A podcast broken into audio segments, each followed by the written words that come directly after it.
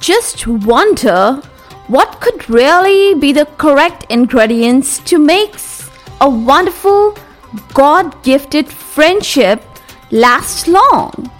Surely these are sincerity and up to a certain level, frankness of the thoughts and communication too. Les plus fidèles compagnons de l'amitié sont la franchise et la sincérité. Whosoever receives this blessing in whatsoever way actually should pay some regard cause it's truly getting endangered day by day.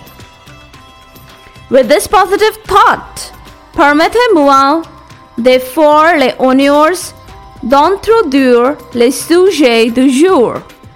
And the topic of the day is mechanism of action via receptors.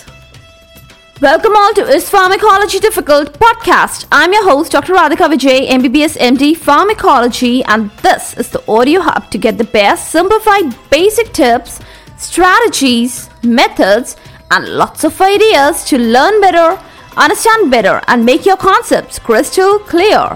If you really find and if there's a question hovering in your minds, is pharmacology difficult? Lend me your ears for a while and let in the magic of knowledge. Receptors. Yes, the most sought after term and topic. Receptor is very famous. Actually, it can be defined as a binding site, molecule, or moiety found on the cell surface which works to catch and recognize signals, other drugs, or substances, etc., and help to commence an apt, that is, appropriate response.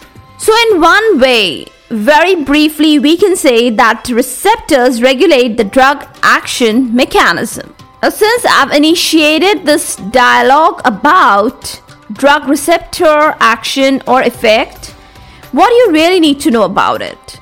Actually, before we get into the depth of this particular topic, you got to know some few more terms or definitions that would help you comprehend this whole concept quickly, effectively, nicely, appropriately.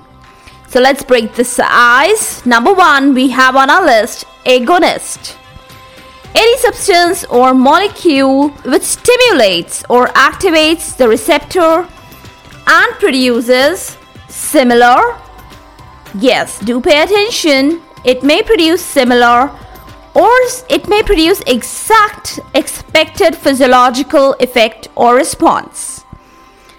And that substance would be the agonist.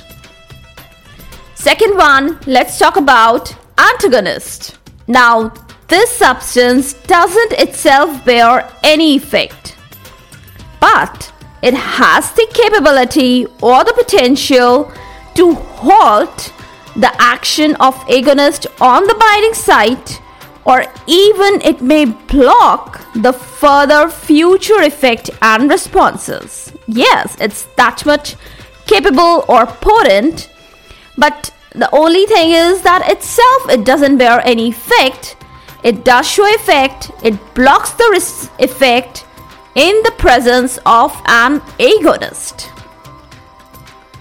Now, these two, agonist, antagonist, they are the most commonly discussed terms, but to add on more spice to this discussion, let's put a few more terms. Little new, little tough, but worthy enough to chit chat. And then we have partial agonist. Partial. Yes, it shows only partial effect, not full. It shows half of the effect, maybe a little more. Well, the best term we can say it shows submaximal effect. It does stimulate the receptors, and yes, it has its own response. Now, that is the difference from an antagonist. Got it? But the effect that it possesses, it is not complete, it is not full. It is submaximal. and that is how it get its name, the partial agonist. Now, another one, it may have the ability to antagonize the effect in the presence of a full agonist. So it's working double way. There's an added quality also. The two ways that it serves is firstly the submaximal effect that is its own effect and secondly it may act as an antagonist in the presence of a complete agonist. I hope you got how it works. Now I'm to tell you about the term ligand. Now, ligare in Latin it means to bind, and the word ligand gets its origin from the term ligare, that is, it is derived from the Latin word. Now, let us come to the definition and let us understand it more. Now, this term ligand is suited to be talked about specific selective binding of a substance to the receptor. And this ability of selectivity and specificity limits this definition. There are no words, no concerns about the effect or the response. There is no space about these terms here. I hope you understand that. So, every agonist is a ligand, every antagonist is a ligand. Okay? I hope you understood everything quite nicely because we went quite a little slow and smooth. Now, with this, I have no further dialogue propagation for the day. The reason being that I am indicating your attention to the tempo of the day, that is the noise of the clock ticking and I don't prefer straining.